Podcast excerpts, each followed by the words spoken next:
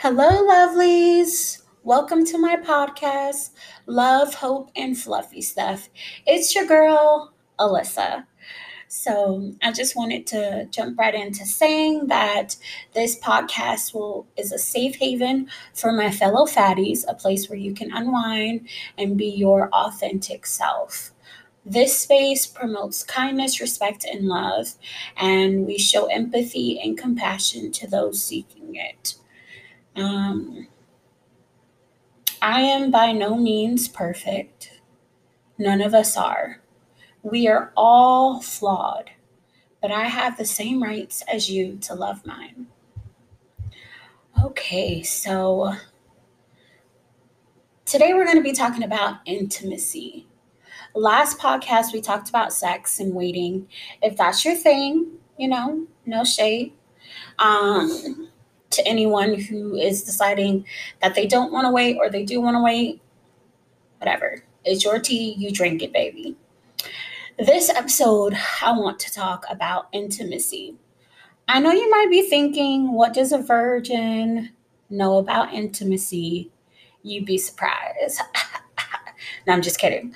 Um, stick around until the end and let me know if you learned some things or if you feel like I know what I'm talking about yeah, just just give it a quick listen.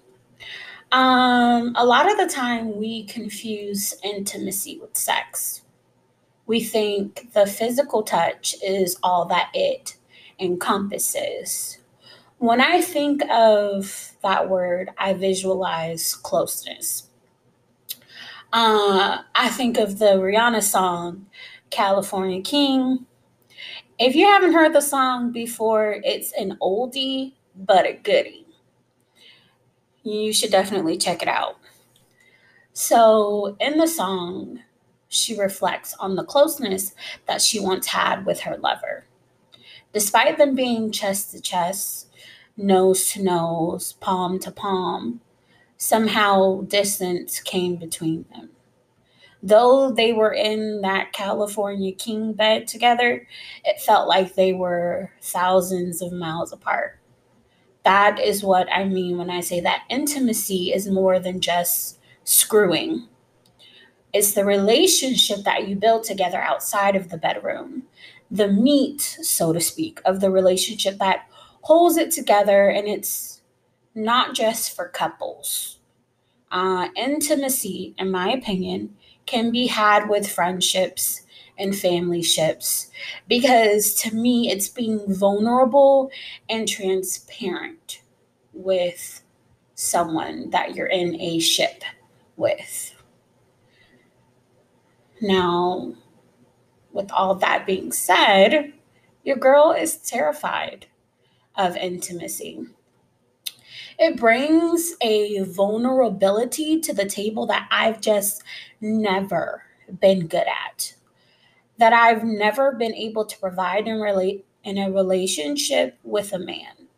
When you've spent your entire life being bullied for living in your skin, it's difficult to be vulnerable, to expose yourself to someone else's opinions willingly. Oh, no to be completely bare in every sense of the word. You reveal to them the good, the bad, and also the ugly. Then you have to figure out if they are going to stay, stick it out, or run away. Having to lay your broken pieces down in front of someone and trusting them to not break them more than they already are is gut wrenchingly tough. I think of all the scars, bruises, blemishes, imperfections I hold on my physical body and in my soul.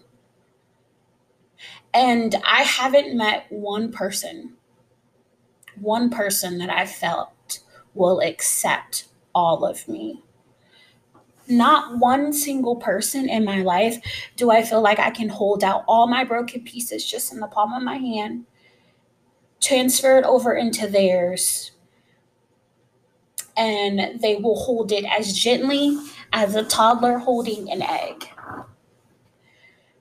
There is always something that they make you feel less than about. There are always pieces that either slip through the cracks or that they back away from and say, "Yeah, that's too much. I I think I'm going to pass." Which makes it all the more difficult to be vulnerable for the next person. To be intimate with the next person. You continue down this road, then you end up building walls until it is virtually impossible to have intimacy with someone. Instead, you settle for mediocre sex and try your hardest not to succumb to lowering your walls for that person. So, another reason why I shy away from sex and intimacy is due to my, I'm going to butcher this word, vaginanism it's V A G I N I S M U S. You can Google it if you like. I don't know if you've ever heard of the word before, but it's the body's automatic reaction to the fear of some or all types of vaginal penetration. Whenever penetration is attempted, your vaginal muscles tighten up on their own and you have no control over it that is what I was talking about last episode. What happened when I was living with that guy and tried to have sex? I couldn't explain to him what I was feeling because I didn't know at the time or why I couldn't go through with it. My body physically wouldn't allow me to. Imagine spending your whole life being told that sex is bad. Spending your whole life up until that point with no interaction with your vagina. I mean, I've been fluffy my whole life, so I don't even know what she really looks like. Uh, and the only time that she and I converse is during cleaning, potty time, and periods.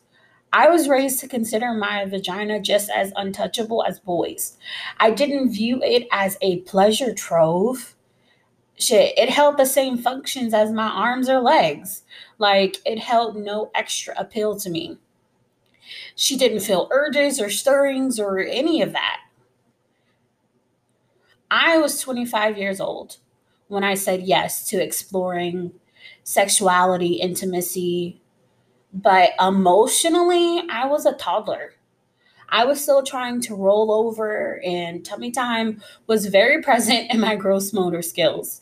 Yet here I was trying to commit to grown up intimacy, praying that somehow my vagina would know what to do, even though we had never practiced, even though we had not studied. I deemed us ready. I threw us to the wolves and expected them to not be ravenous. Intimacy cannot be forced and it cannot be faked. It's a connection that your souls must make, and no amount of lit candles and rose petals can make it otherwise. But the thing is, you have to build intimacy with yourself first. And this isn't something that we're taught to do. At least I wasn't. How can I expect someone to align themselves with me when I don't want to be in the clutch for myself? You have to explore yourself and get to know the ins and outs of your body, your heart, your mind, and your soul. Take a tour of these places. Build yourself a map. Call on Map from Dora if need be.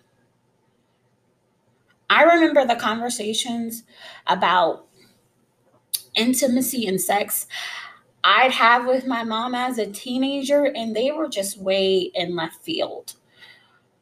I, was so drawn to love that I had questions and I wanted answers. And they were vaguely helpful, I guess. I mean, I remember her telling me that marriage had to have more than sex to sustain it. There has to be intimacy and connections because you won't always like your spouse. You sometimes they'll get on your nerves, but you will, you should always have love in your heart for them. And she would tell me, you know, sex fades. Her exact words were, and I quote, You think I want your daddy climbing over me all the time? I know. Disturbing. It showed me, though, what qualified as intimacy. My dad, till this day, gives my mother a massage, a foot massage every night. He prepares her food before his. He opens every single door that she walks through or the car door for her. He runs her bath water. He's done this their whole marriage. And I think they've been married for 19 or 20 years now. 20 years worth of these tasks. That's intimacy. I remember my mom randomly offering to buy me a dildo in my teenage years. She said, I'd rather you use this since they protected from some guy shooting diseases or babies all up in you. Also disturbing, I know. With this, you just use it, clean it off, and store it away somewhere. Rest assured, I did not go dildo shopping with my mother. I've actually never owned a dildo or a vibrator. I hadn't even had an orgasm until my late 20s. Having one on my own is as recent as two years now. I wish I had gained intimacy with myself sooner. I could have prepared me and her, that's what I call my vagina, for the big leagues. I could have been actively working on healing from vagina isms, well, however you pronounce it. Although the way to heal is by putting stuff in places and spaces I ain't quite ready for. So who knows? Um, dear future husband, you're going to have your hands full. We might not have sex for a minute, but there will be intimacy. I hope. I mean, I'm working on it. If that fails too, I'm a good time. I mean, I, I'm a good cook. I keep a clean home. I love superheroes, anime, writing, and reading. I live a short lifestyle, which means like it's hard for me to reach things on the top shelf. My favorite movies are Happy Feet and The Cinderella with Brandy and Whitney Houston. And I'm one fairy tale away from becoming a princess. So just putting all that out in the universe. Before I peace out, I just wanted to say one last thing. Never water yourself down to make yourself yourself digestible for others. Let them choke. If someone cannot respect or understand the decisions you make about your body, then they are worth they aren't worth having access to it. You will hold value to the person you are meant to be with. Don't settle or be coerced into anything you are not ready for.